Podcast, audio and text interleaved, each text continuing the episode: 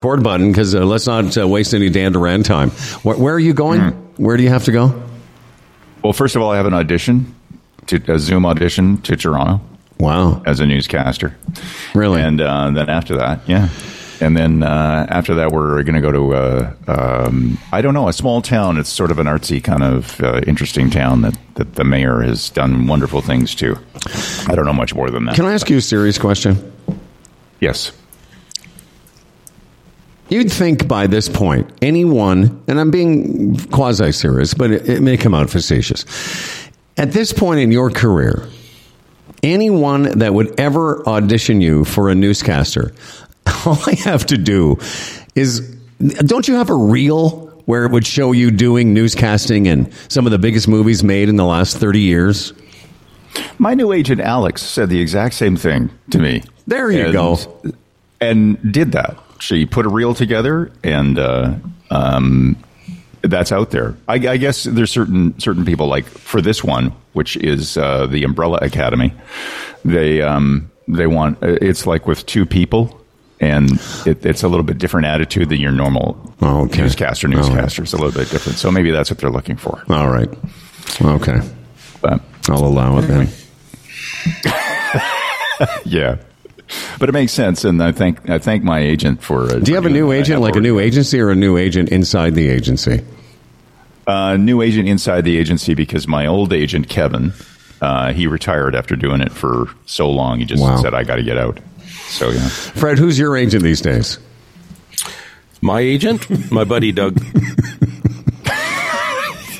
Right, he's- my agent's going to bring me up a coffee in a second. That's cool. Yeah, he, he travels with me as well. My That's agent. yeah. My agent, personal uh, assistant as my- well, Yeah, yeah. my my agent Darren has been uh, has been sick the last three or four days, so he's not bringing me anything. And he, by the way, I'll No. tell you later in the show, he claims I poisoned him. Oh, really? Yeah. Oh, yeah. You know, my uh, my agent looks out for me. You know, he does all my negotiating. My negotiating, like um, That's right. how much is the cab back to the hotel? 100 peso. He steps right in. 80. I'll give you 80. Right.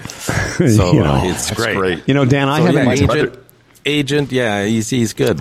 All aspects. Mhm. You know, I haven't spent much time around Buddy Doug. I mean, obviously, he's a, a, a f- fixture on the program for the last 30 years because we refer to him as Buddy Doug. But I, I've hung out with him a couple times recently, and he's a great guy, and hanging out with uh, him and his wife, Laverne. But I, I realized that uh, Caper Boss here is nothing compared to Buddy Doug. there's a you, you know Yeah. there, there's there's thrifty Fred, but Buddy Doug is a whole different level. yeah.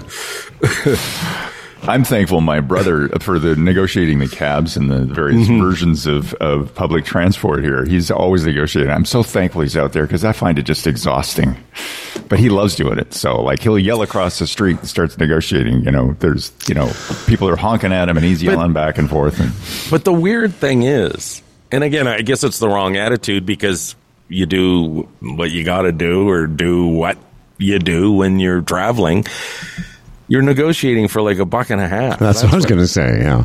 It's like, oh wait a minute, oh 80, oh we paid him 100, we should have paid him 80. Oh fuck, I I, I could have used that buck and a half. Mm, You know, Well, it's interesting you bring this up. In in Spanish, the word for tipping is propina, and I had a friend of mine who is back in uh, the Tulum area, and he said to me, he said, "Sam, you know, he said, what do you think is you know fair, you know, in in this situation tipping?" I said, "I really don't know, but I said, look at it this way: hundred pesos is around six fifty or seven Canadian dollars, depending on the exchange. Excuse me."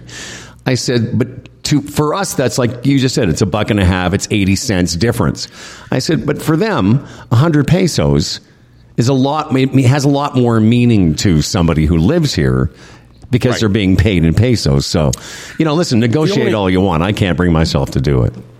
Well, the thing is about negotiation, and I read and he explained to me, and I'm sure Tom would be the same way, is that often when you're in a negotiating situation, they often inflate the price beyond what the norm is. So it's almost like bringing it back to where it should be. I mean, again, whether you're into that or not, or you No. can be bothered, but that seems to be the mindset. But I haven't really had that many situations because I'm not mm. taking cabs here. And when you go to the grocery store, you know, you're not you're not negotiating at the cash. Although maybe Doug is. Well, maybe, maybe Buddy no. Doug is. No, mostly with cabs, and then just usually cabs because you Right. aren't because they don't have meters. But the other night we're downtown San Miguel, and from here it's all it's what you walk downhill the whole way, which you know um, what that means. You have to walk uphill to come back. The so whole we way. took yeah the whole way. And it's exhausting. Me and Doug just for some exercise the other day went halfway and back, and oh my god, with the thin air, I mean, you can really feel it. Anyway, uh, the point of this story is that um, I stopped the cab and I had no idea what it would be, and I, I didn't uh, negotiate. I said, "What what is it to go back to the hotel?" And he said, hundred pesos." And I thought that's fantastic. And I said, "Come on, guys, let's jump in." And then I, like, I did the math, and to avoid that walk uphill, it was less than uh, two dollars Canadian each. exactly. you know, way less than a ride on the Midway. So let's do her. Mm. Um, let's start the show, and then I, uh, I want to tell you about a dream I had about uh, Dan Duran. And uh, Oh. yeah, it was just weird because I me now. yeah I did this morning. I was it was the it was the time you know when you wake up and then you goes back to that goes back to sleeps. Uh, and I had written it down when uh, because I wasn't sure if you were going to actually be here with us today, but I'm so excited that you are because I can't wait to tell you about my Dan Duran dream. Let's get started, everybody. This episode of Humble and Fred is being broadcast to the world from the well equipped Humble and Fred Mexican studios in a rented condo in San Miguel de Allende, another rented condo in San Miguel de Allende, and from another rented condo in Mazatlan with surf sound effects sponsored by The Ocean, and is brought to you by the Retirement Sherpa, the Chambers Plan, Erin Ventures, E EVNet.ca, and GoDaddy. And now here are two men who took a vacation to be away from each other, so they booked their time away two blocks away from each other. It's Humble and Fred. So here's the dream. I, I and, and, and the dream started some sort of in the middle of a press conference, and it was Fred and Dan and a few other people at a podium answering questions.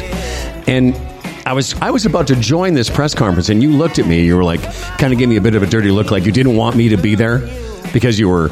I, I couldn't figure out in the dream why I wasn't supposed to be at the press conference, so I just sat at the back while all these reporters were answering, were asking you questions. And then at some point in the dream, I figured out what the what the press conference was about. And here's what it was: Dan asked to see the manager of Mexico. Oh, right. and, uh, and somehow there was a dispute, and Dan got kicked out of Mexico, and he was holding a press conference. and it was it was funny because in my in the dream when I realized what the press conference was about, I started. I started to laugh in my sleep, thinking only Dan Duran could get kicked out of Mexico because he wanted to speak to the manager of Mexico because of some slight, something about Mexico that Dan Duran thought needed fixing. but it was the oh, weirdest. Oh, Dan. It was the weirdest dream. Like all of that happened in seconds, and I was like, you know, the idea that you were like, oh, I don't, I don't think you should be here, and then I was at the back with all the other reporters, and you were explaining how you would ask to see the manager of the country.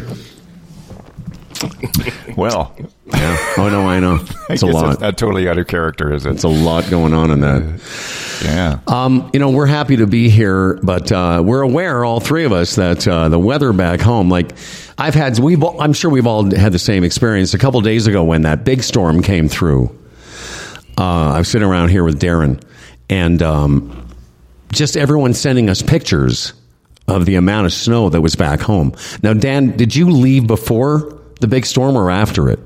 the the day of the storm, yeah. Really? And, uh, that was yeah, the day of the storm. But that was in the morning that we left, and then the storm what showed it later that day, you know, overnight, Oh. right? Oh, so you were So just it was- ahead of it. Yeah. Just ahead of it, yeah. And- And, they warned us about lots of turbulence, but there was really hardly any. But they thought there would be crazy turbulence on the way down here. So I was reading a story there the other day. Did you see it? It was a smaller, I think it may have been a private jet. Turbulence, and somebody inside the jet died. Yeah. It must Yeah. not have been buckled in.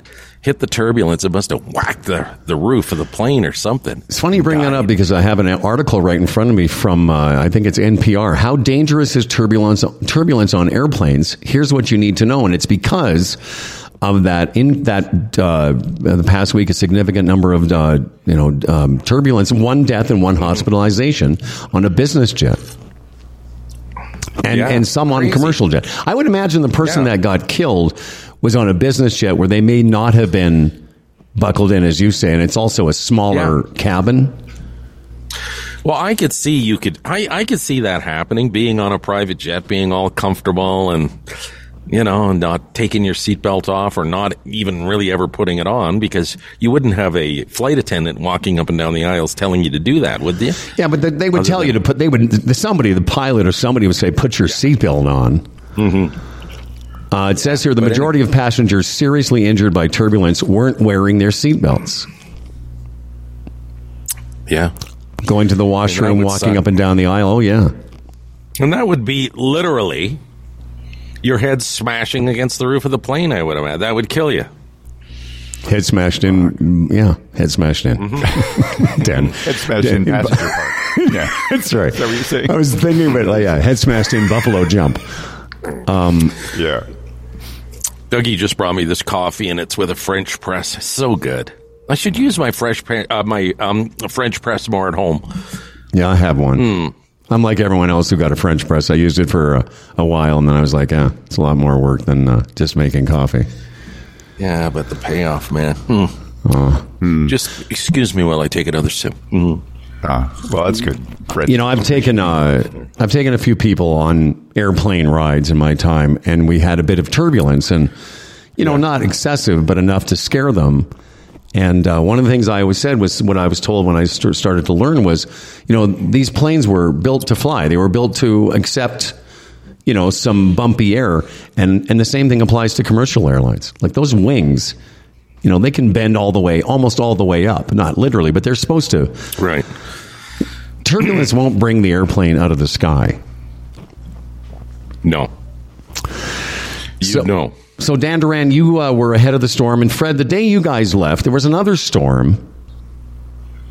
That was last Wednesday. You got ahead of it. Sort of freezing rain and drizzle.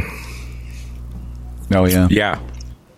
The day we left, uh, in the evening, there was a bit of a storm, but when I got up in the morning, it was, uh, they were calling for 60, 70 uh, kilometer winds in the morning, but it was still and it was pleasant. And the only thing that really delayed us was the de icing because of the freezing rain.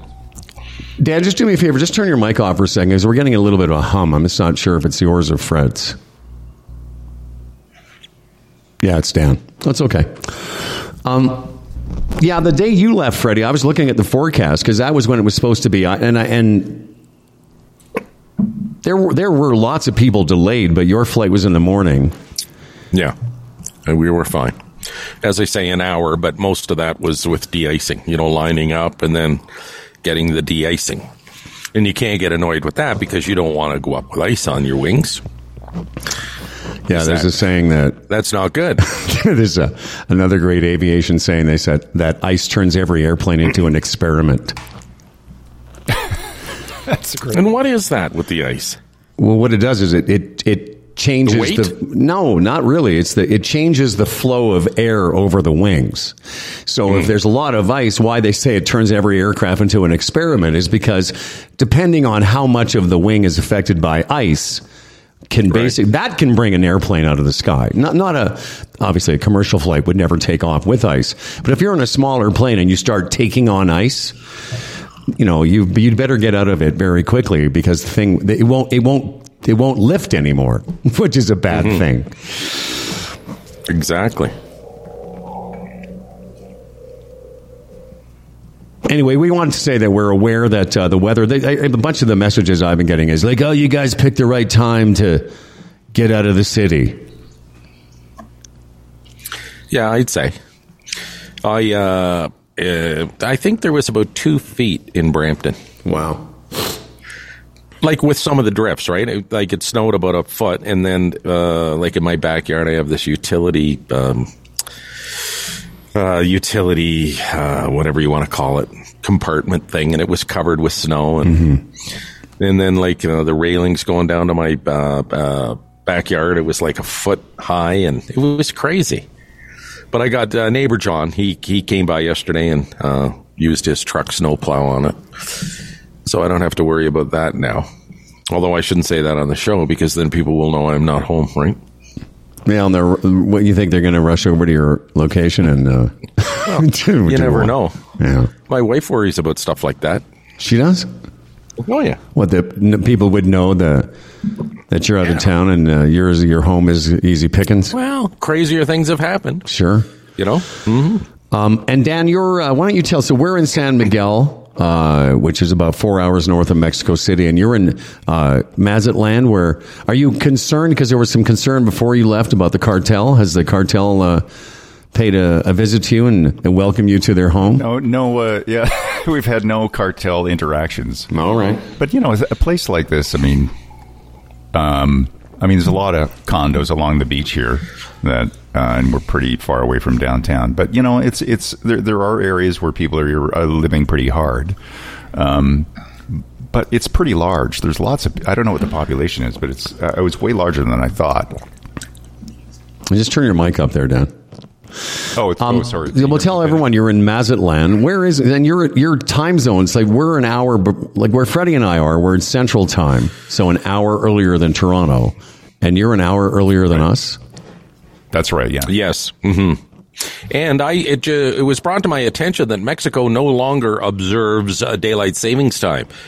So after uh, Sunday the twelfth, or yeah, Yep. Sunday morning, I guess the twelfth, clocks will spring forward in Toronto, but not here in Mexico. So instead of being one hour behind Toronto, we're going to be two hours behind Toronto here. And where Dan is, I guess it would turn into three, although he won't be there. But you and I, Howard, are going to experience that phenomenon. Yeah, and for everyone who uh, listens to our program, when we appreciate it, uh, we if you're again, there's a small percentage of people that watch us on Facebook Live, but just so you know. Uh, the podcast will be a little bit later because we'll start recording next week at 7.30 this time, which will be 9.30 Toronto time. Exactly. So look for the podcast by about uh, 11 a.m. Yeah. Small price to pay. Small price to pay for this quality programming. Uh, by the way, speaking of somebody paying for this programming, did you see that uh, we had a new Patreon subscriber? We've had a few recently, yes. but uh, Gregory Higgins contributed twelve dollars and sixty seven cents. Right. I, I don't know why that uh, number, but we certainly appreciate it. Um, we still, I've sent you this several times, Fred. The uh, seventy-five dollars from Eric Tremblay. Are we going to cash that at some point and give it to Uh, a? to the Humane Society or something? man. Maybe, yeah. I guess we could Yeah, do the that. Peterborough. Peterborough's. Peterborough Humane Society. Uh, on, Howard, we, we actually got two new Patreon uh, subscribers, if that's what you call them. Kim Sanders, did you see that one? Kim Sanders. Yes, thank you very much, Kim. Yeah, she said I started listening to uh, Aging with Energy and just love it. I can listen to to the two of you all day. I signed up to be a Patreon um, subscriber uh, as well. The least I can do for all the entertainment you provide. Isn't that lovely? Thank you, Kim. Thank you, for the money and the attention. Mhm. And uh, listen, I, I you know one, I'm glad you brought that up because I wanted to mention that you know ever since uh, Eric sent us money for the dog, I started thinking we should start to ask for more money for us because we've never really worked the uh, Patreon subscriber model like a lot of these podcasters do. And uh, if Gregory Higgins and Kim Saunders are any indication, maybe there's a pent up demand to give Humble and Fred some some dough. So I say, let it go. Don't hold back. But the but the the ones the initiative uh, the the Clifford initiative yes. you know, which created a, a couple of donations, I believe. I mean, if more of those come in, maybe they can go towards Dan. Is Clifford still frozen? Yes. Yeah, so maybe we can go towards remedying that situation once and for all. You know, Right. maybe we can pay for his cremation if that's the way you want to go. Right. But- or the digger that I need to hire to, to you know. The digger. you got a son. Hey, are you gonna? Yeah. Would you bury him out at the lake? Is that your plan?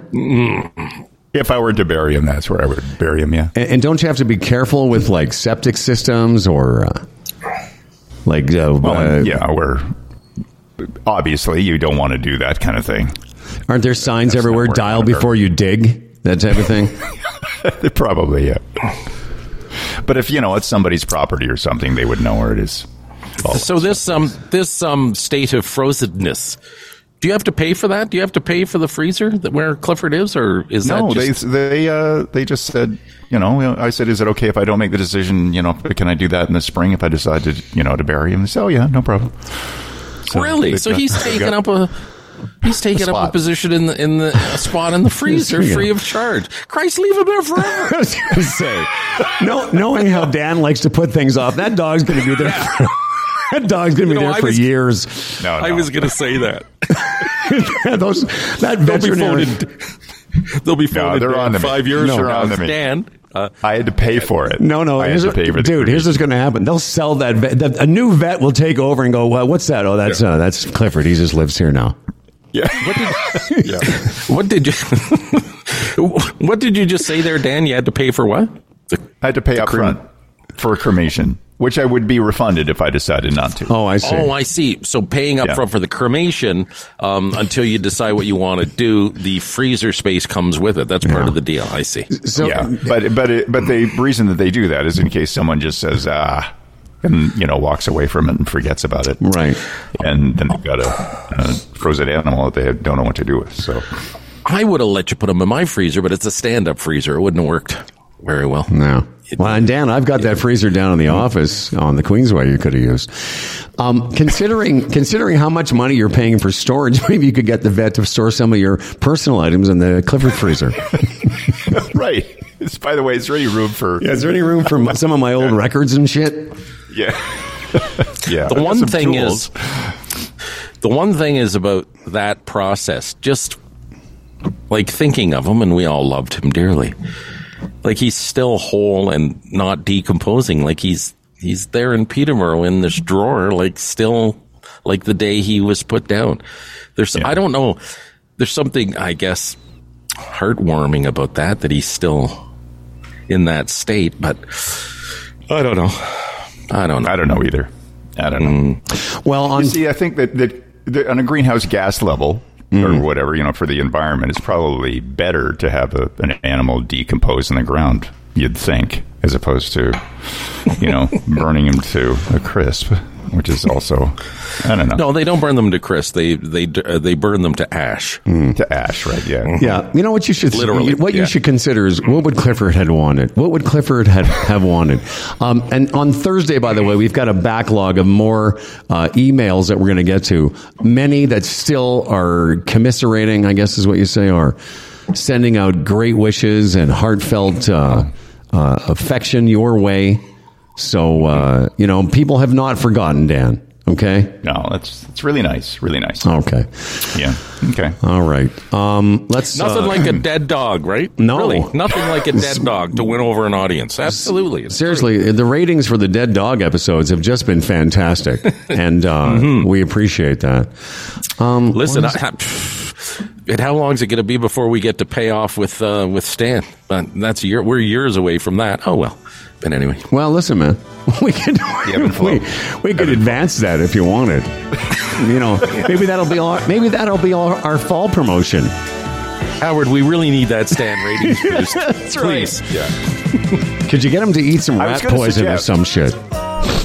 I was going to suggest with a with a Patreon that you were talking about, Yes. that you take a page out of all the uh, evangelical ministers out Yes. there that uh, are are going for money, and and you know maybe some you know uh, sell some uh, you know humble and Fred water, you know, Yeah, absolutely. whatever. Dan, Humble are you gonna oil. are you gonna not be around for the news? Is that what I'm understanding?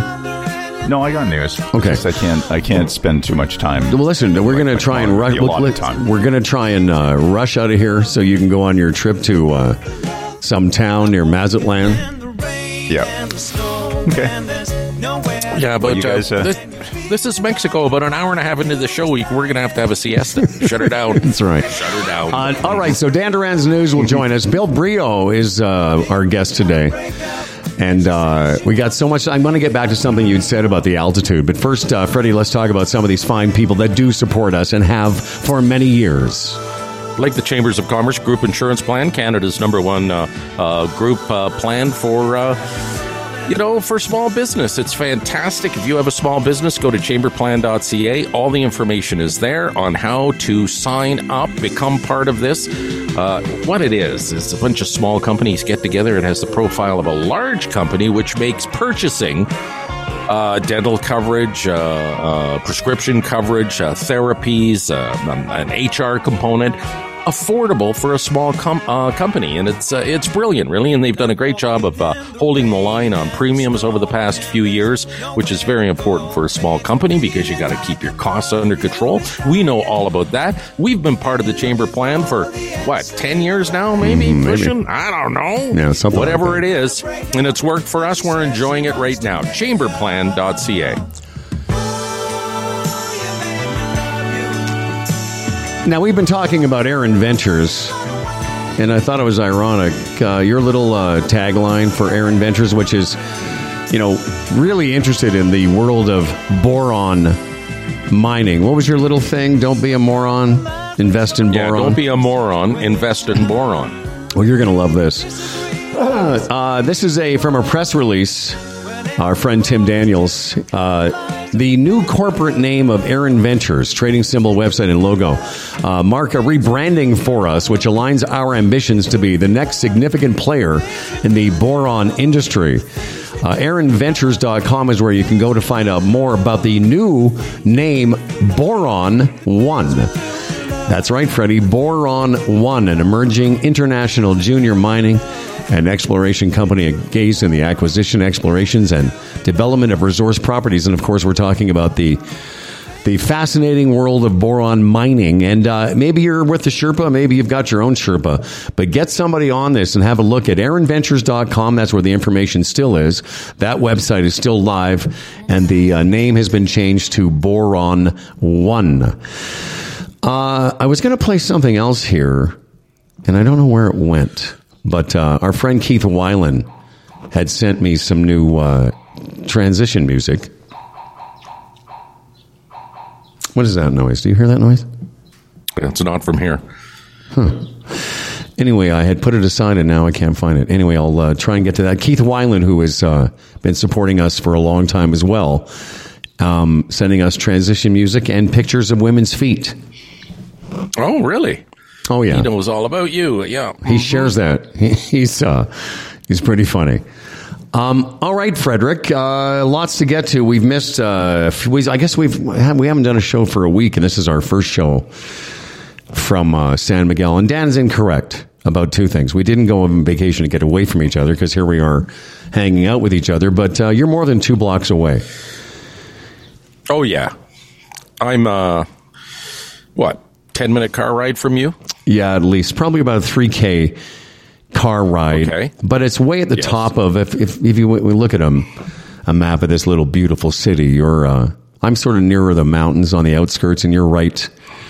You're sort of on top of it. You're about a what twenty minute walk Yeah. from the center. Yes. Yes, a 20 minute downhill, and it would probably be an hour and a half uphill. Wow. I will never walk back from downtown.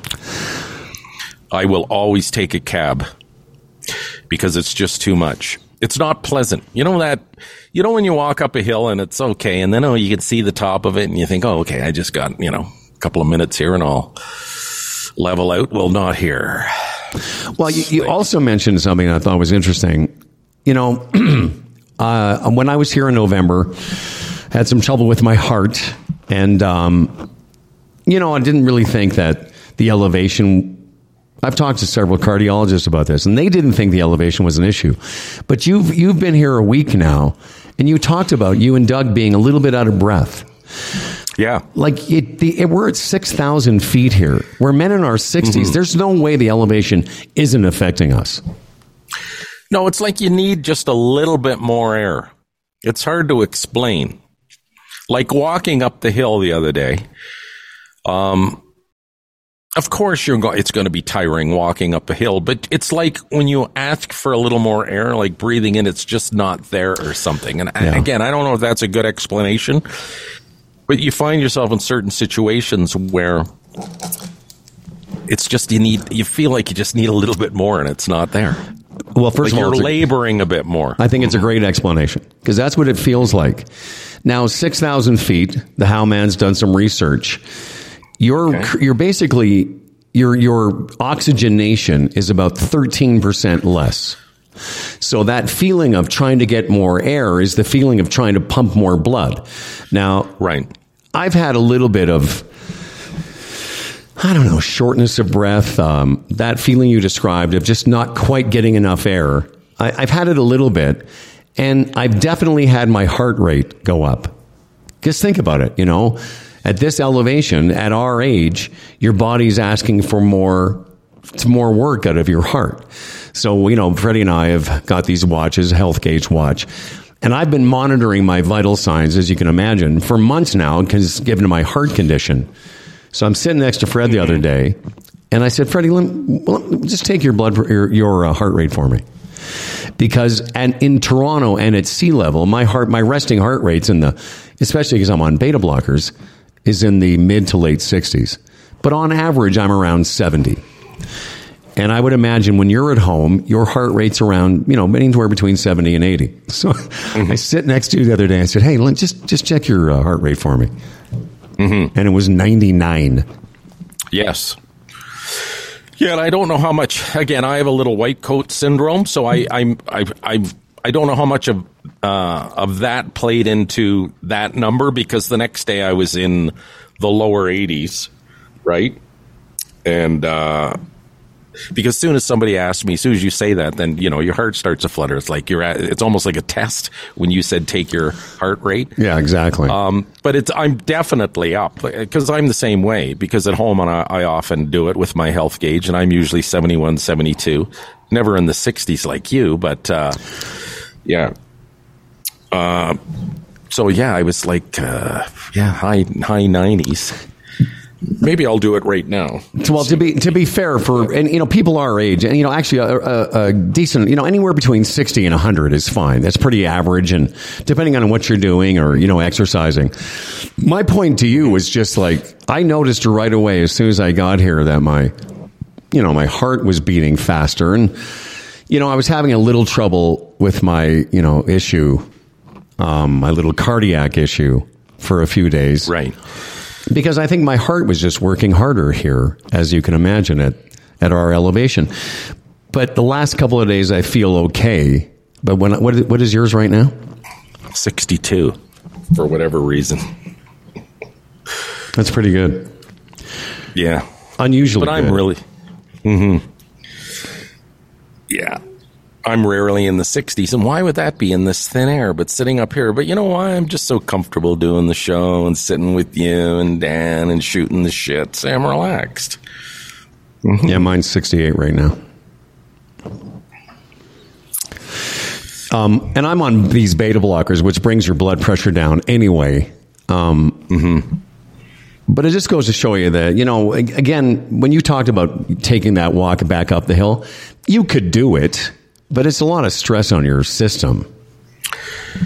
Yeah, and again, I, I think with this thin air, if I walked down the steps here, or say walked up the steps, whatever, exerted myself a bit, it would jump quite quickly. Oh, for sure. It would it, it wouldn't at home.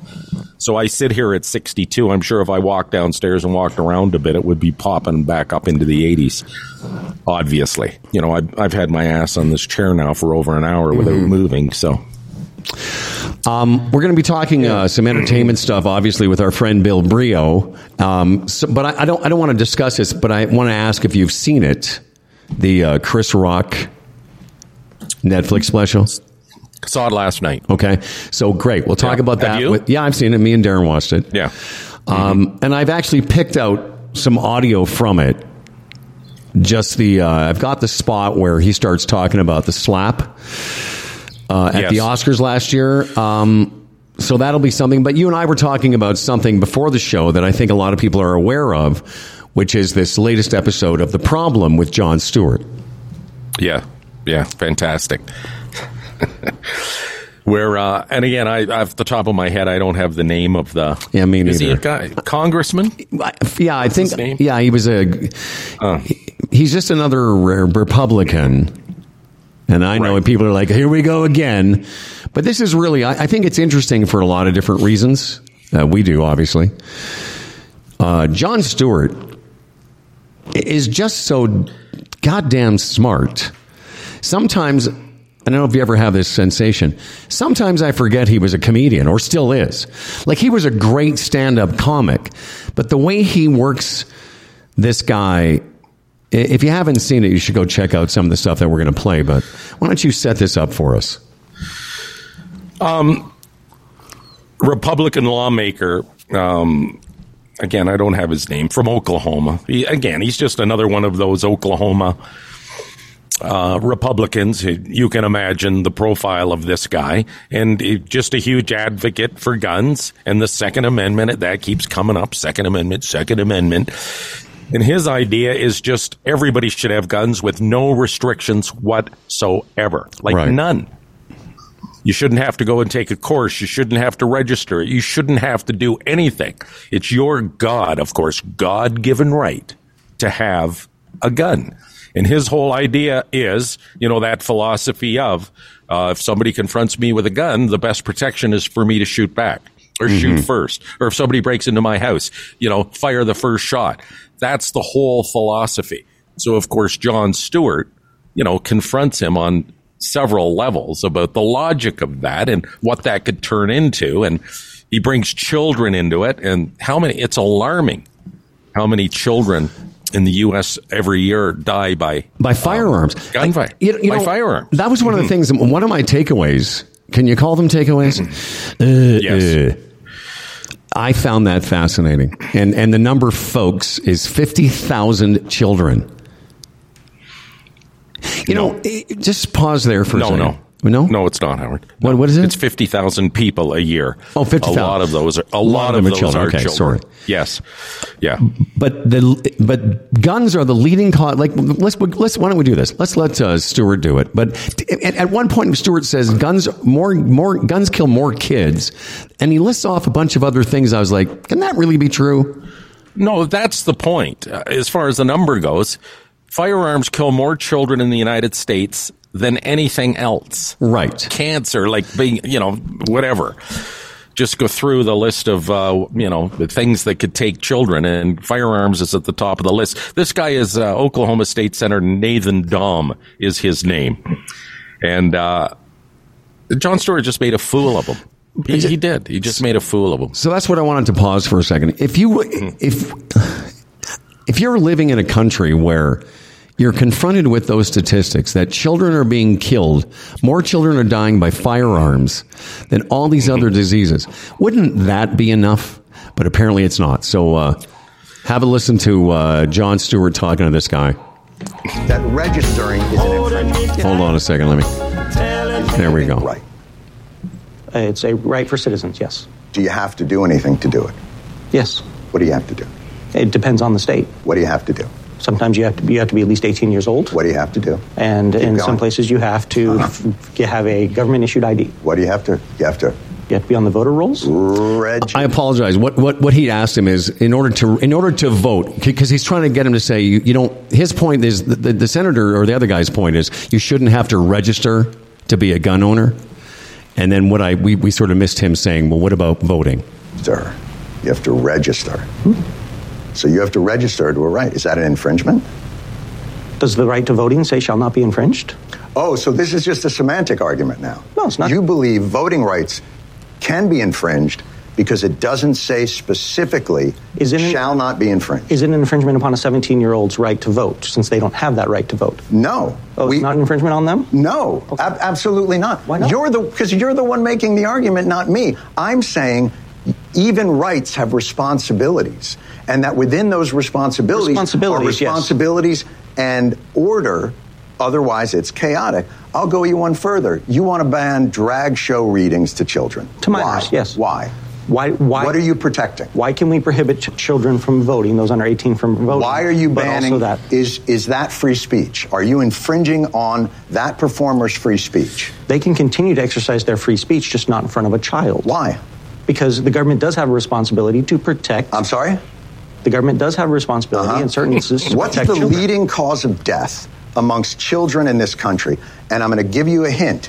It's not drag show readings to children. It's a great line. Yes. So what is it? I'm presuming you're going to say it's firearms. No, I'm not going to say it like it's an opinion. That's what it is. It's firearms. More than cancer, more than car accidents. And what you're telling me is you don't mind infringing free speech to protect children from this amorphous thing that you think of. But when it comes to children that have died, you don't give a flying fuck to stop that because that shall not be infringed.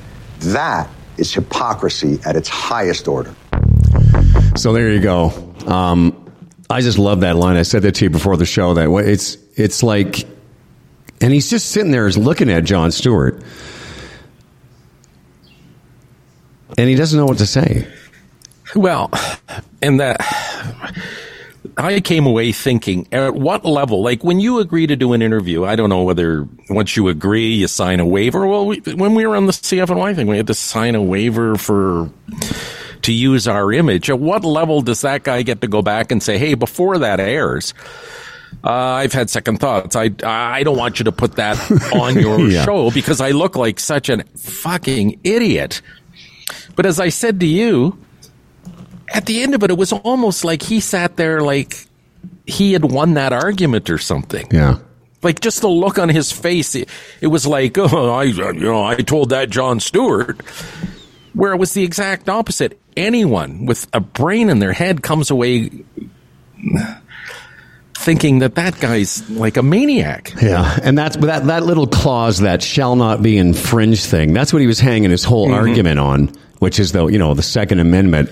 But you know, just just the logic there, the the logic of so you're okay with the government, you know, having to register voters, but for some reason, and, and think about how ridiculous that is. Hmm. For some reason, they're they're afraid to register people to own a firearm. Like, why is that such a big leap for them? Do you think? Well, because they've they're they've just gone so far that way with the argument, you can't you can't admit you were wrong. And again, it's just become one of those polarizing issues. The left wants gun control, so the right does not. But what I don't understand is a guy like this, how do you decide that you're going to go so far all in on it? Yeah. No, I You think it's what I mean? no, no, it's what you just said. You're already in. You're already all in. So how do you walk yourself back? But I can be in on the Second Amendment, but to come out and say no restrictions, no training, Yeah. no registration, like why would you want to go there? Unless again, you look at your constituencies, you go out into the to the area you govern, and you get a read on the people. That's And, exactly hey, it. this is this is Oklahoma, man, That's and, exactly and it. that and that. And that's and that's the result Because you, you lot- get statements like that. Yeah. Well, you know you're exactly right, and logic would state Hmm. that you, you. Why couldn't you have a logical argument that says we have to register to vote? We have every Mm-hmm. car on the road in this country registered. So, what is Mm-hmm. such a big deal about registering every person that owns a firearm? It can't be that hard for them to get their head around. No, and you know, the whole you know, uh, guns don't kill people, people kill uh, people, and w- we get that. But again, one less gun means one less opportunity. Let's just start there. Just start there. Um, and you know, if I just can't imagine if the Republicans say they got control of everything, like it would just be That would be chaos. I don't know. We're we're looking at the Wild West. We really Oh, yeah. are. It's just it's so bizarre. Anyway, my favorite line, my favorite line from that interview was Stewart asked him a question and then he went on and John just sort of tilts his head and goes, "Are you familiar with logic?" that was great. I just pissed my pants. Yeah, and that's what I said to you before I got the clip mm-hmm. on. I, I, I just sometimes mm-hmm. forget that he was a comedian because he's just so goddamn smart.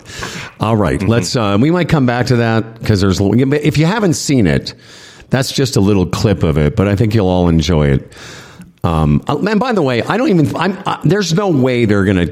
I don't dis. I don't totally disagree or agree with what you said about one less gun. They're never going to take guns away.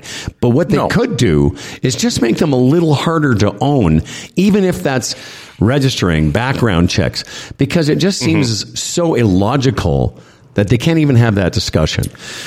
All right. All right. All right. Listen, it's, a, it's another exciting episode of uh, Bill Brioux. we always love having Bill on the show. Look at him. Uh, and by the way, before I introduce Bill, I finally found, thanks to Freddie, I appreciate you sending me that. Um, that uh, thing, Music. That, Keith, that music that Keith sent us. This is a uh, a character named uh, Charley Crockett. Very interesting. Not uh, if you're not into country music, it's a, it's kind of a hybrid. Uh, I think you'll like it. I am not afraid to, All right. not afraid to love you. and uh, making his regular appearance with all kind of things to say. Always a pleasure welcoming back to this program. TV feeds his family, and he shares some of that with us each uh, month. Uh, we say hello for uh, his March appearance to uh, Bill Brioux. Hello, sir. No, I got Good morning, guys. Hi, Howard, Fred. Billy, Good to see you, Billy. Good to see you guys. Thanks for playing Davy Crockett. Yeah, that's funny. Um, lots. Listen, we. I just. Uh, you know, you want to. We, we get what happens. Most people would figure that you know Bill and some of our guests send us notes, things they want to talk about, and uh, you said in one of your notes, if I, I'm going to get in a second about, uh, is it still okay to talk about Chris Rock? Well, I asked Fred if he'd seen it. He saw it last night. I saw it a couple nights ago. So let's go around. What did you think of it, Billy? Yeah, I saw it live, and um, you know, there's been a lot of pushback. Oh, he's an old man yelling, "Get off my lawn!" and and and th- I've read it, some crazy mixed reviews on it. Uh, I thought it was very effective. I thought Netflix, first of all, hats off for scheduling it almost one year after the Oscars. Uh, a lot of attention. Um, I thought that um, you know there's, there's complaints that he- he's sort of the, the material was dated. There was Kardashian jokes. There was OJ jokes. Who cares as long as they're funny jokes? Yeah. You know, is, is sort of the main thing. But um, you know, not all the material landed. Um, the you know there was abortion jokes there. What was one of them? He thinks it's okay to. For w- women could kill their kids right up till the age of four, uh, you know. But Yeah. but um, that that's that's Chris Rock. It's supposed to shock you, and uh, if he doesn't shock you, then um, it's not Chris Rock. I don't think we should expect everybody to be George Carlin, who kept evolving. You know, like yeah, he's fifty eight, he's different, but um, I, I thought he's, he brought it, and especially of course the last eight or nine minutes when he went off on Will Smith. That was uh, the build up to that was wonderful, and he just let it rip. Uh, and I even liked the after show with Dana Carvey and um, uh, David Spade uh, and uh, the panel Arsenio Hall, JB Smoove. You know, so I, I was with it. I like that. That that worked best in terms of being a live show, the after show. Um, and uh, yeah, so all in all, thumbs up for me. Yeah. Uh, are you now my turn, Howie? Sure, go ahead, my friend. I would say, uh, yeah, I liked it. And again, I come away thinking, you know, the job of a comedian and how tough that is because you start with a bang, and it lulled uh, for me uh, when he was talking about his daughters, and the stuff's still funny, but you know, it's like when you come out so strong, it's so difficult for these guys, and obviously Howard can speak to this, to keep her going for an hour. So it started really strong for me, and then when you get into his daughter stuff, I he lost me a bit, and then ending with the Will Smith stuff was great. When you talk about Bill, the pushback being, you know, and this doesn't apply to Chris Rock, obviously, but the angry old white guy thing, you know, like, you know, uh, how, how did you, what, what was the term you used, Bill? Get off my lawn. That get off my lawn thing. it, it's funny. It seems if you're a certain age now and you push back against wokeness on any level, that's what you're accused of. Right. Yeah. You know, that's what you're accused of, screaming at the clouds, you know, and you're Yeah. just, oh, time has passed you by. And so I, I got, I, I, I can see how people would do that because he got on to that, but I totally agreed with everything he said. So same. Generally, uh, to wrap it up, um, I really enjoyed it.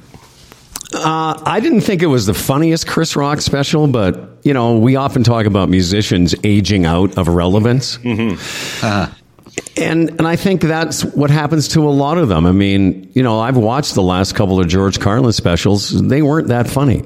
The last Jerry Seinfeld special wasn't his best stuff. Paul McCartney, Paul McCartney, you know, he changed his name. Paul McCartney you know, hasn't written, you know, a great song in 40 years.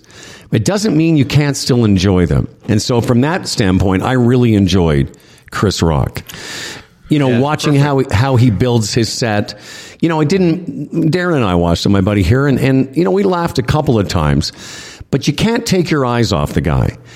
Yeah. that's you know, true. and and in a lot of ways, it was like watching a great talk.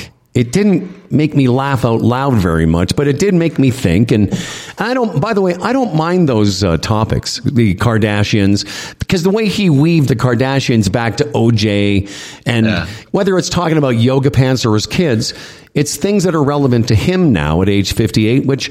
Frankly, I can relate a lot more to than a 32 year old comedian. Yeah. Right. I thought the toughest pivot, though, as Fred said, you know, if you do, a, if you did five minutes on dating twenty-year-olds, and then you're trying to talk about uh, your daughter uh, going to school, that that was a, yeah, that Yeah. really wasn't the right You know, choice. that, that was. I'll tell you what. The, the the dating younger women bit. That whole thing about dating younger and be dating older, I thought was I thought that was pretty weak for a Netflix special. To be honest with you, I thought that was the weakest stuff. Uh, and everyone, of course, wanted to, like all three of us, wanted to see what he was going to say about Will Smith. And so I have a few minutes of this. So let me see if we can just play a few seconds. Sure. Uh, this is when he starts talking about it. I'm like, The Rock! The Rock! I do not need to smoke. Y'all know what happened to me. Getting smacked by Suge Smith. Everybody knows. Everybody fucking knows. Yes! It happened. I got smacked like a year ago. Fucking last week, I got smacked in the fucking Oscars by this motherfucker. People like, did it hurt? It still hurts. I got summertime ringing in my ear.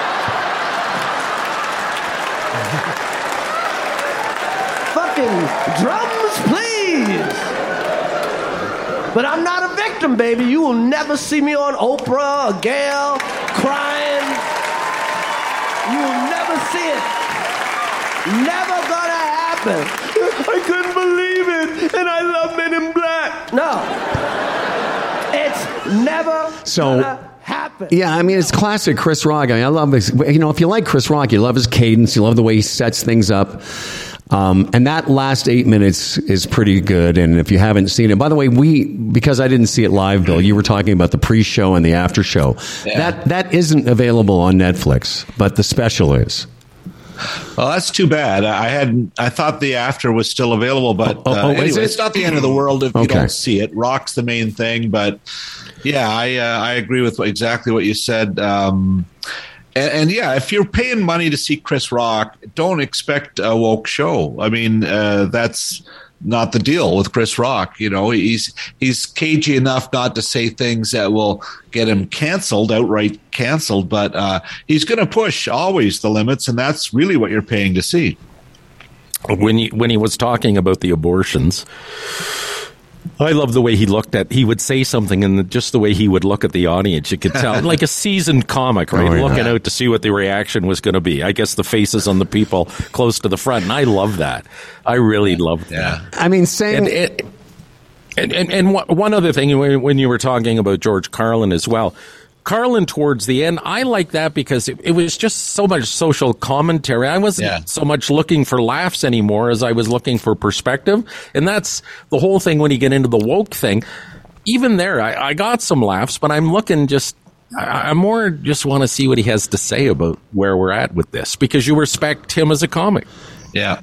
Yeah, it, And, as, what- a, and as a commentator. One yeah. of the things As a I- commentator, yes. and and exactly, and, and that's why I say there was lots of time when I was watching the special with Chris Rock. I was just sort of, you know, it was like a good talk, hearing somebody have a, an opinion, Mm-hmm. almost like I don't want to say TED talk because that's too hack, but you know, one of the Mm-hmm. things I did like, and I was going to mention, I like the fact they left the mistakes in, because very often. When you see somebody's Netflix special, what you're seeing is an amalgam of two or three performances that are perfect. And I know from, you know, how they tape these things that sometimes if the comic screws something up, then they will take it again and edit it to make it seem seamless.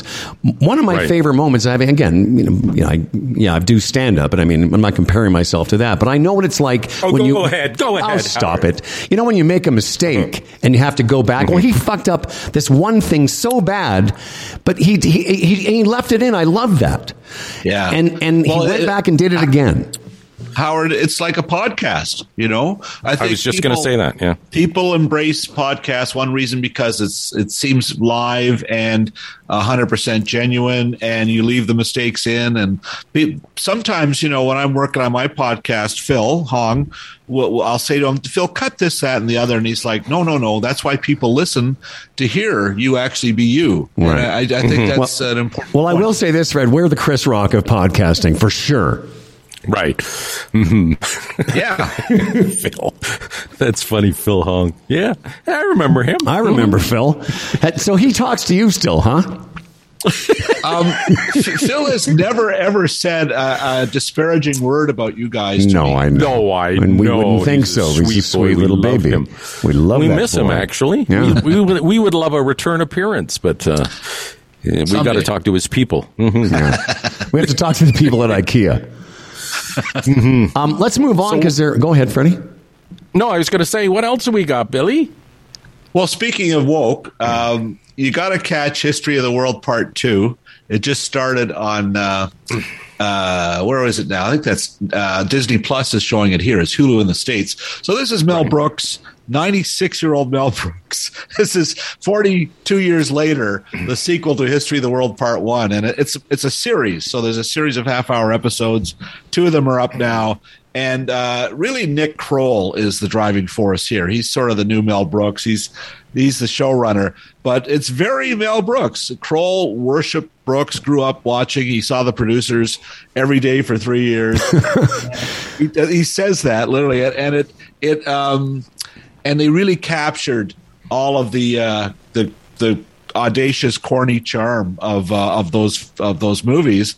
Uh, doesn't back away from any of it. But if you think of you know Blazing Saddles and um, uh, Young Frankenstein, Silent movie. fu- so yeah, like, but two of the funniest movies ever made came out in the same year, in 1974, right? Right. And that wasn't the golden age of wokeness. And and if you listen to Blazing Saddles, my God, you know, there's people who wince and and won't watch it now. But uh, Mel Brooks got away w- with that kind of stuff. And I don't know, uh, Kroll, you know, to try and fashion something that honors Brooks' legacy and not uh, step on toes is a, a challenge and, and make it genuine. And he pretty much uh, pulls it off. Well, you think about how brilliant um, Mel Brooks was. Uh, the producers came out in 1968, I think. So we're Yeah. only, we're talking like not even 20 years or 20 plus years from World War II.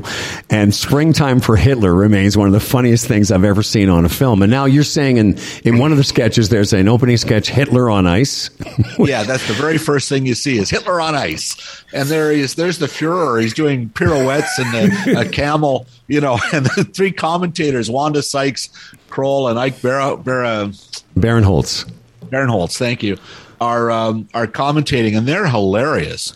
Uh, you know, and then the judges' marks come up, and everybody's giving Hitler zero except France. Those Vichy pussies in France gave him ten. You know, like, so it's it, you know, and, and so not, for some people this isn't your cup of tea, but but my God, I, I laughed and laughed um, at most of it, not all of it, and and the and the other people who are in it uh, you know, the, the, it's an all-star cast of current comedians, and uh, they really do great service to the, the legacy of Mel Brooks. You know, that word woke or wokeness keeps coming up. Yesterday, and I don't know how it happened, we have Alexa here at the uh, condo, and my buddy Doug thought of the song. Remember the song, They're Coming to Take Me Away? Of course, yeah. Remember, remember that song? That would have been played in top 40, top 40 radio on CHUM. That's where I would have heard that song as a kid. Can you imagine a song like that getting anywhere near the, the radio now? I, I heard it on Doctor Demento. They play it all Yeah. the time, right? And it was Mm-hmm. Question Mark and the Mysterians, I think, did that. And uh, yeah, you know, you couldn't record that now. and we're singing along with it because as kids, we that that, that was like a big, big song. Oh, if yeah. you want to call it a song. I wonder if it's on. I'm gonna Not- let me see if I can just play it for you. They're coming to. Yeah, there they go. Just the words. Like, I mean, it's a total insult to people with mental illness. But Yeah. it was, uh, people just took it for what it was at the time and they could take a joke. Remember when you ran away and I got on my knees and begged you not to leave Jesus. because I'd go berserk? Well, you left me anyhow, and then the days got worse and worse. This was a worse, and Now song? you see I've gone completely out of my mind. It's rap. They're coming to take me away, haha. They're coming to take me away, ho ho, hee hee, haha. To the funny farm where life is beautiful all the time. And I'll be happy to see those nice young men. Can you imagine? Bell, let's talk. to take me away. This year, Bell's more concerned than ever with mental illness. Losing you would make me flip my lid. Right? You know you left. I just checked, uh, Freddie. I just checked the comments on uh, Facebook to see if the stream was still working, and one of our old producers, Bob Willett, goes, "Hey, now it's come to this: two guys taking their pulse on the air. Fantastic!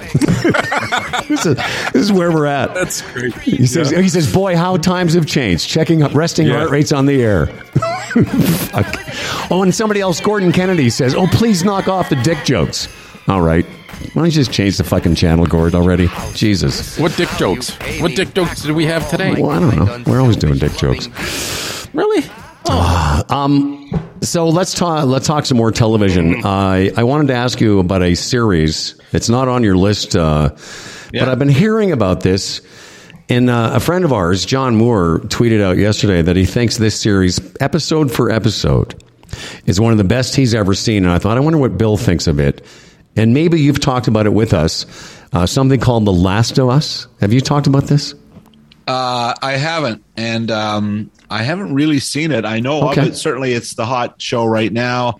I think I, uh, yeah, no, it, it's it's I, it's an, from what I'm reading though, it's an uneven series. Like it started brilliantly. There's been some great episodes, but um, I tend not to uh, watch zombie shows.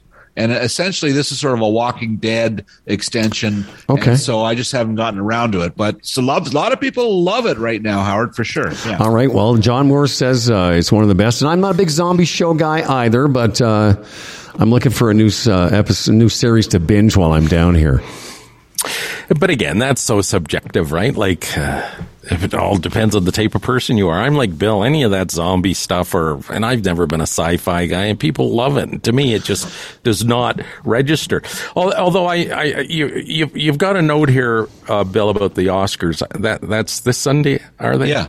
Yeah. Anyway, and the fact that Jimmy Kimmel will host, which I like because I like him, but this everything everywhere all at once, I'm like you. I watched like a few minutes. Are you serious? Okay. Here's what I did. This is the this this is the acclaimed movie of the year. guys, guys, guys, I did the same thing. So when it first came out, I watched it for 12 minutes, turned it off, and went, I have no idea what all this nonsense is about.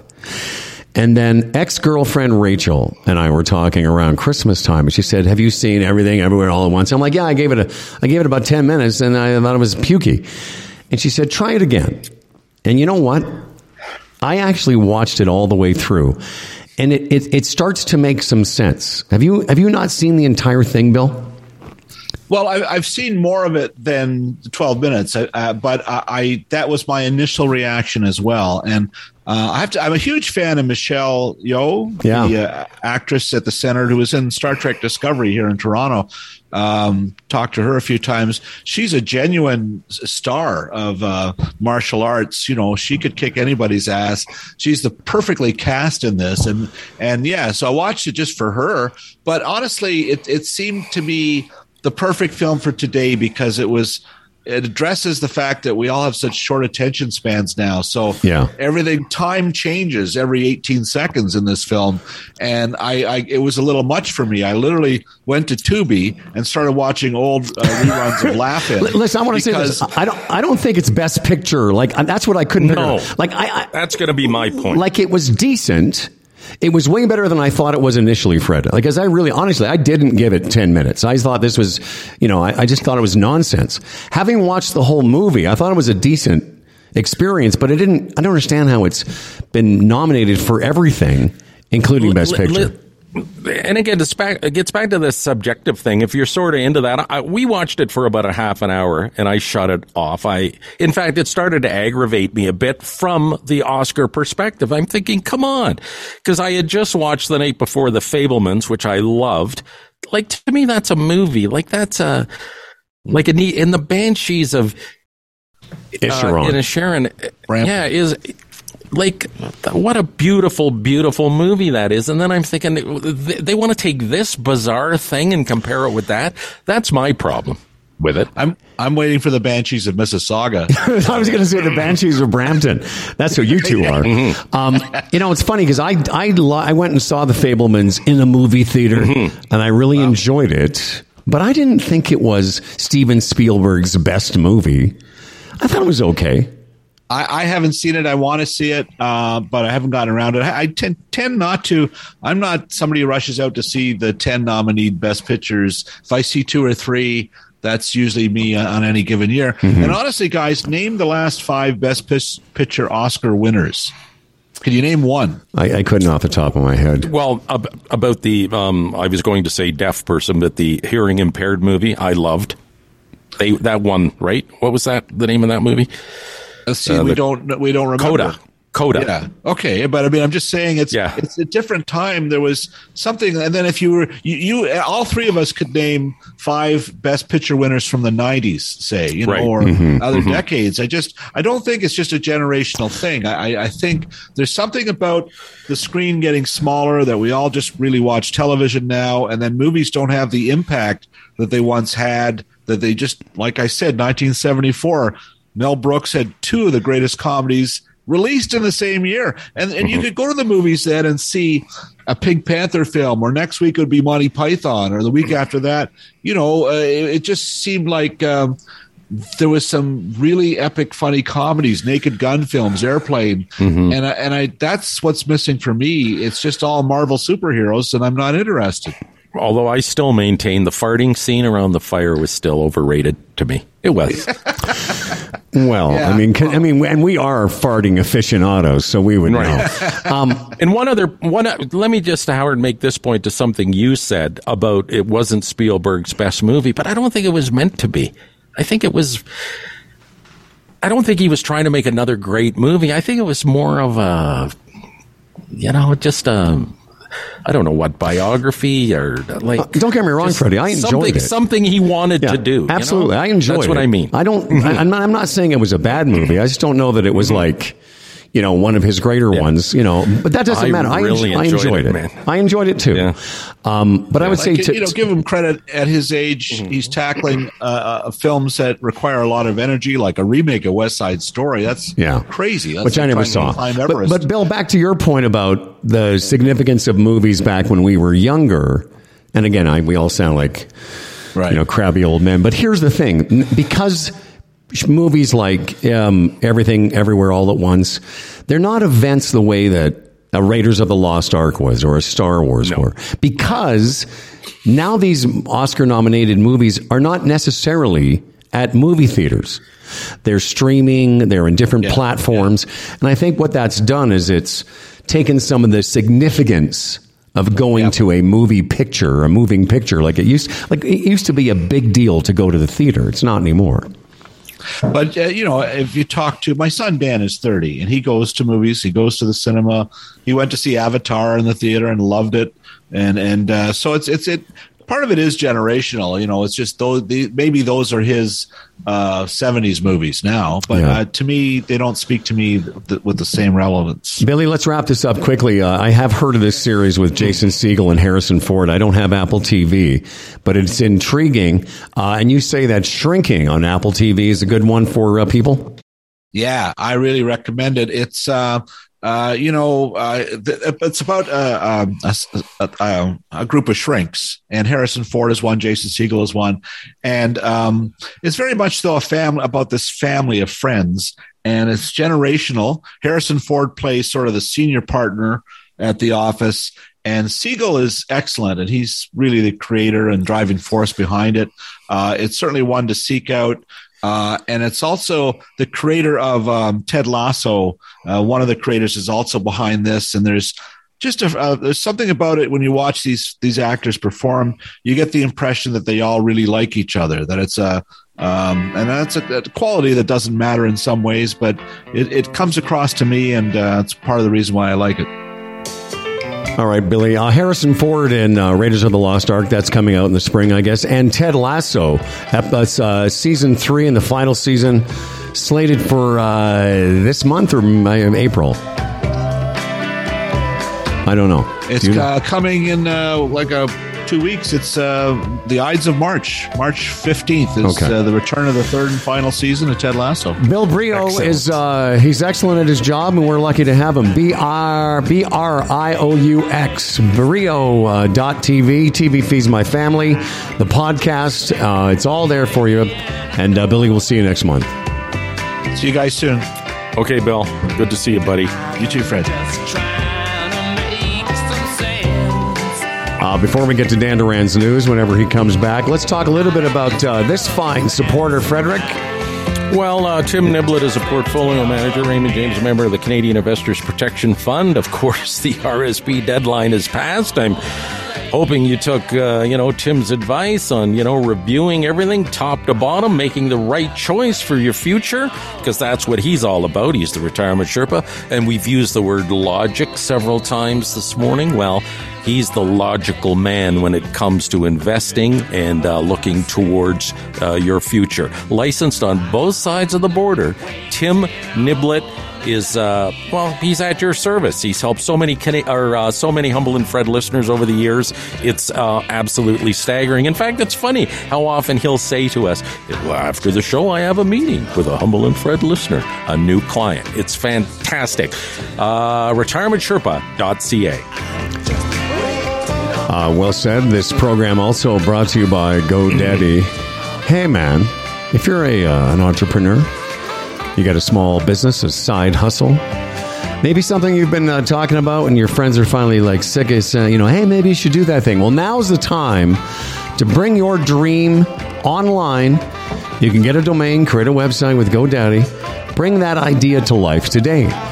With GoDaddy's free and friendly 24 7 phone support, they're here to help you every step of the way.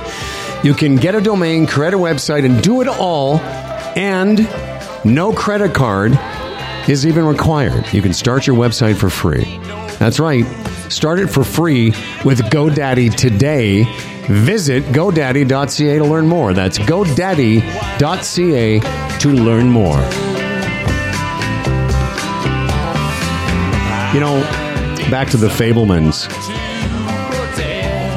You know, uh, I- just sort of talking about the experience of going to a movie theater. I saw that movie in a movie theater, and I think Yes. it's weird. It it would probably have hit me differently if I was watching it at home, Yes. because it's because it doesn't need to be. And this is sort of my argument, not my argument, my point. It doesn't need to be a big movie theater event. That movie. You know, a movie No. like a movie like Avatar, which I have not seen. I don't really have that much interest in it either. That's a big screen event. But a movie Right. like The Fabelmans and um, it's a smaller. It's a it's a sweet picture. You're right. It's it's a it's a, it's a nice feeling you get from that movie. Yeah, I just, I really, really enjoyed it. And again, the people I watched it with, maybe not so much, um, but I, I don't know, it struck a chord with me. It really did. About, you know, having a, listen, you and I are both the same. At a young age, you had a passion, and it sort of didn't, didn't overtake you, but enough that you pursued it. You know what I mean? Oh yeah. That's, that's how I could relate to that movie. Uh, yeah, I, I really enjoyed it. You know, can you imagine some of the, the other things in that movie that I related to? Well, Yes, being Jewish stuff. Mm-hmm. being this kid, uh, you know, he's like the only Jewish kid at his school, and being t- Right. you know tormented. Now, I never was, but I had some weird shit said to me by other little you know white Mm-hmm. Right. kids. So I mean that that part struck home. But it's yeah, like and I, I, I thought of you at during those uh, those scenes. you know, but my point about movies not being the big big events they once were. You know, here's my boy Dan Duran, and Dan and I were big sci-fi fans. Although I, I'm not sure, Dan, did you ever become a zombie guy? Because I never did. I was never a fan of The Walking Dead, and I I just never really got into that.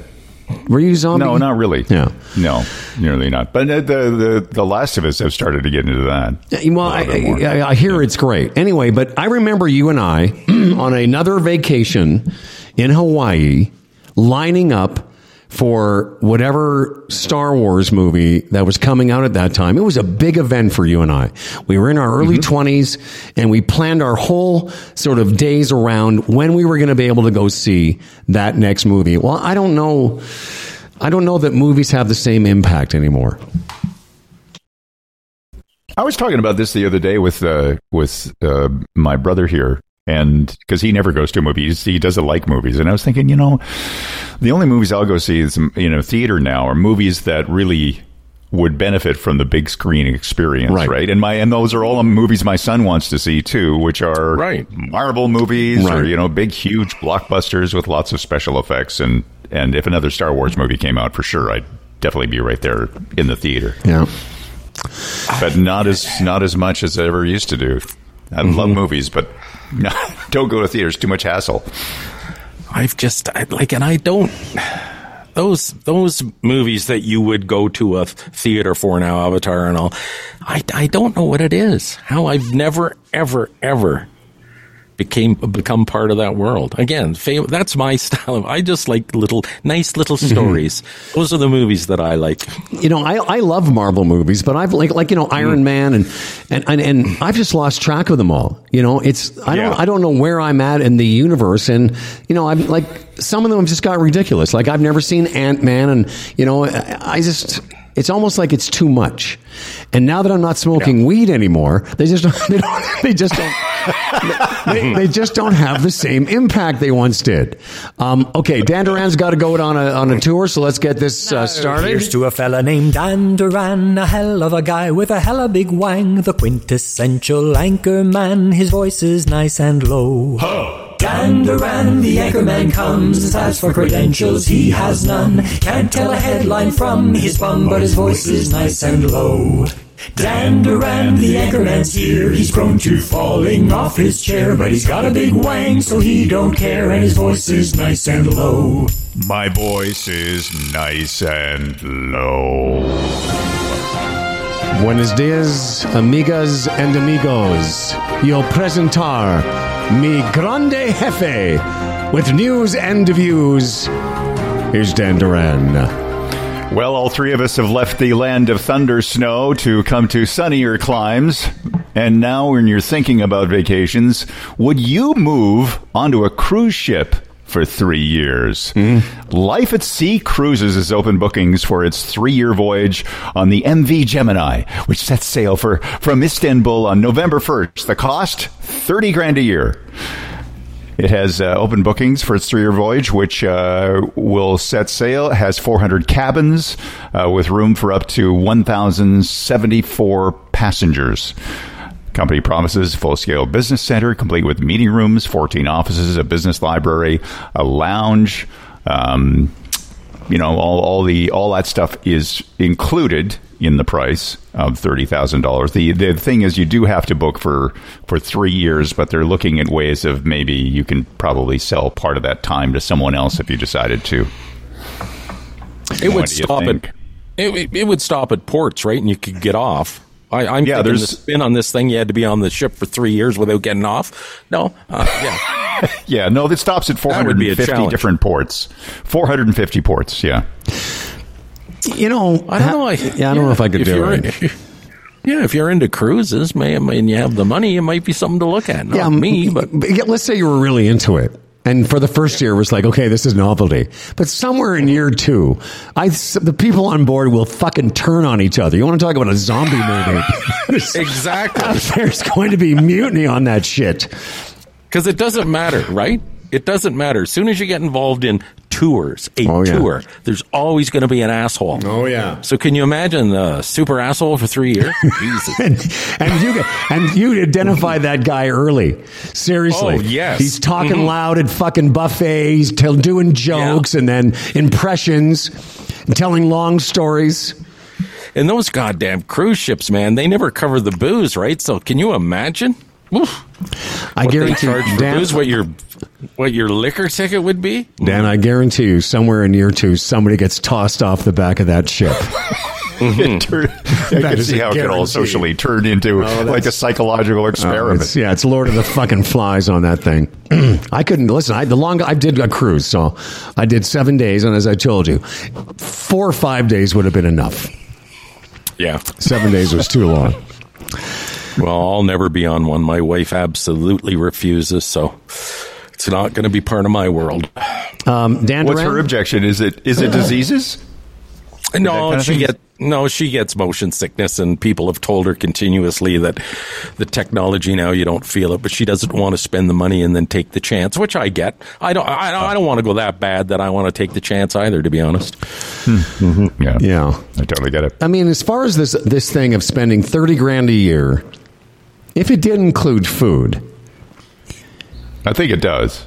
maybe it wouldn't include booze, but if you think about it, you know, the average person, if they had the wherewithal to do it, I mean, you know, with rent and food, most people are spending more than thirty thousand dollars a year, and it would be quite the adventure. You know, if again, if it, if it wasn't for the other people on the ship, Jesus Christ, Howard! Now that you do the math, this is, this is going to be crowded with um, the less fortunate. Yeah, that's right. we That's going to be. It's like you know, low income people. This is perfect. I get food and I get a housing for thirty grand a year. Jesus, all I have to do is make thirty one. That's right. I, we, now, now we're really not going. On, do you have a second story, Dan Duran? I do. And As now with Fred the second mentioned- story, here's Dan Duran. All right. Okay. As Fred mentioned, we are uh, changing over to daylight saving time on Sunday. Uh, and I'll tell you this there's no time zone on the moon. And the European Space Agency is on it. With more lunar missions than ever coming up, they want to give the moon its own time zone. Thinking that there's a, an urgent need to establish a common lunar, lunar reference time with all that going on. A joint international effort is now being launched toward achieving this. For now, I didn't even think about this. A moon mission runs on the time of the country that's operating the spacecraft.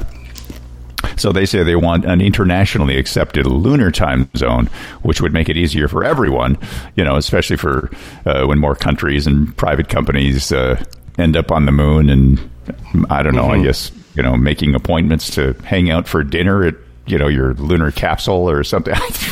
Yeah, so But is there it's going to be probably like pretty boring. Goohead calling a restaurant on the moon? I was wondering what time it is on the moon. Yes. It's, is it, Six is, o'clock. Do I have to come at five? no, it'd be like, is it six? o'clock? Do I have to come on Tuesday because the fucking moon time will be like three days difference? Yeah, that's right. You know, Dan, as you were telling that story, and, and I was thinking about all the things that will happen in the future that might affect somebody having to know what time zone the moon is. I know for me, I may have 20 years left, but that will not be an issue for me. what, the, what Yeah, time? you won't have an opinion Yeah, I'm on calling daylight saving time. I'm calling Dan on the moon. What time is it there? That's not going to be an issue. Um, all right. Well, listen, this was kind of cool. I was thinking this morning that you know we've now done the show in uh, multi locations, uh, and uh, and we figured out how to do it here. So, Right you on. know, there you go. Can I bring up one more issue, one more story from the weekend quickly? I think you Howard, should, I want your yes. pers- uh, Scotty Scheffler caught uh, farting loudly on national television. Did he really? On the weekend. Oh yeah, you didn't. You haven't seen that? No, I haven't. It was great, and I and I, you know, shout out uh, to the guys at uh, Overdrive at TSN. You know, Bryan Hayes and. Uh, the O Dog and Noodles. Uh, they they broke it down like the Zab- Zapruder film. Oh, that's uh, great. The fart. Was it the cat caddy or was it Scheffler? And they pretty much determined it was Scotty Scheffler. And just before a shot, he just rips one when the when the microphone happened to be close. Anyway, I Google it to see what the reaction was. I can't believe how many golfers have been caught farting over the years. It's wild. Just Google that today. PGA golf farts. And it's like this pops up every couple of years where they catch a, a golfer farting. Now, is this a new fart? Because I just googled Scotty Scheffler farting, and apparently Oh, it was is- it was at the Masters. No, this This is a recent? No, this this was two days ago. Oh my! I, should, Yeah. I, I have to include the words recently. So I've got Mhm. Scotty Scheffler farting recently. Yeah. Okay. Pressure valve release. Fans lose their minds as Scotty Scheffler gets caught breaking wind on national television two Oh. days ago. Well, here we Yes. go. Are you ready? Oh, this is at the Masters. Sorry. So was was this during a swing? No, no, Was the standing swing- there, it was- co- contemplating a shot. Yeah. Mm-hmm. Okay. Hang on. I wish you would have given me uh, a little bit. Jesus. Because all that's. co- Oh, uh, Scotty Scheffler is caddy. Okay, here we go. I think this is it.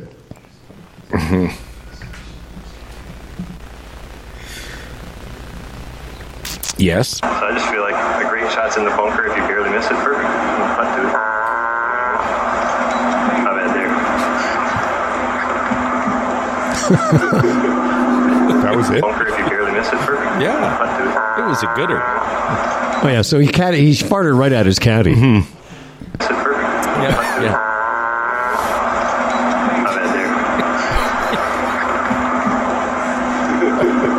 And then they start laughing. And, and, and Scheffler is going toward the golf ball, but he's, he starts to fucking laugh. Putt to it. Not bad there. Well, this just lends itself to what I my observation. So you're talking about Scheffler at the tw- 20 so the, like 2 years in a row he he breaks wind like on national television and again and when I when I uh, googled it it's quite a few golfers have been caught but I guess I, again the way they mic those things and it's very quiet on the course that uh, yeah you're a little more susceptible to that on the golf course. Well, listen, I'm going to be. I'm gonna hopefully uh, get a good chance cool. to golf with you next Monday. I guarantee you there'll be more farting on the golf course. Fuck. Um, okay. Have you farted uh, obviously on the golf course, Howard, Me? during tournament I, I've been farting all the way through watching? this show for crying out loud. um, Dan Duran, uh, will you be able to join us again tomorrow? Yeah, I believe so. Yeah. Well, we're very excited, and uh, just um, I'm not sure what was going on with your microphone, but it was definitely a little bit of a, a tiny hum. Uh, tomorrow on the on show, uh, we will be talking to our friend Tony Clement, who most recently, I'm not sure, Fred, you know this, but was recently on a disco cruise. What? uh, featuring all those dance bands from the 70s. Uh, things like KC and the Sunshine Band, Tavares, uh, the O'Jays, that type of thing. And I've seen pictures of Tony Clement uh, with a wig on and full on disco pants, and can't wait to talk to him about that tomorrow. What would inspire him to do that? This was a man Uh, that by was once assistant to the prime minister of the country. Listen, and I don't, off the top of my head, I don't have the name of the book, but Delise, my wife, while she's here, has been reading Tony Clement's wife's book. It's a fictional book about uh, set in the in in the town of Brampton. The town of And it was, uh, Brampton, you when I- say? Yeah, I had lunch with Tony one day, and as uh, he gave uh, a gift uh, to Delise was uh, his wife's book. I'm sorry, you gave it to Delise or you gave it to you and you were supposed to read it? Well, no, no. Actually, I do believe he said your wife may enjoy this. Maybe it's Oh, a very girly nice. book. I don't know. Okay. you know, Um, a girly book. it's a girly book. Oh, fuck. All right. Well, listen, it's been a real pleasure, boys. Dan Duran, uh, we will uh, see you tomorrow. Sounds good. This episode of Humble and Fred was brought to you by the Retirement Sherpa, the Chambers Plan, Erin Ventures, EVNet.ca, and GoDaddy. We read all our emails, Humble and Fred, at humbleandfredradio.com. Liking and subscribing really helps us out. So does giving us all the hearts and stars. For Humble and Fred, I'm Dan Duran, and remember, Thunder Snow is just Gord's way of showing you how screwed up we're going to be if we don't smarten up. So enjoy every Gord damn day.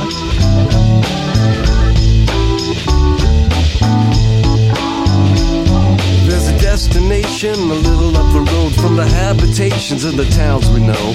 A place we saw the lights turn low, the jigsaw jazz and the get fresh flow.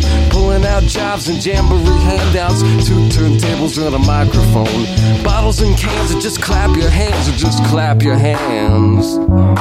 Where's that?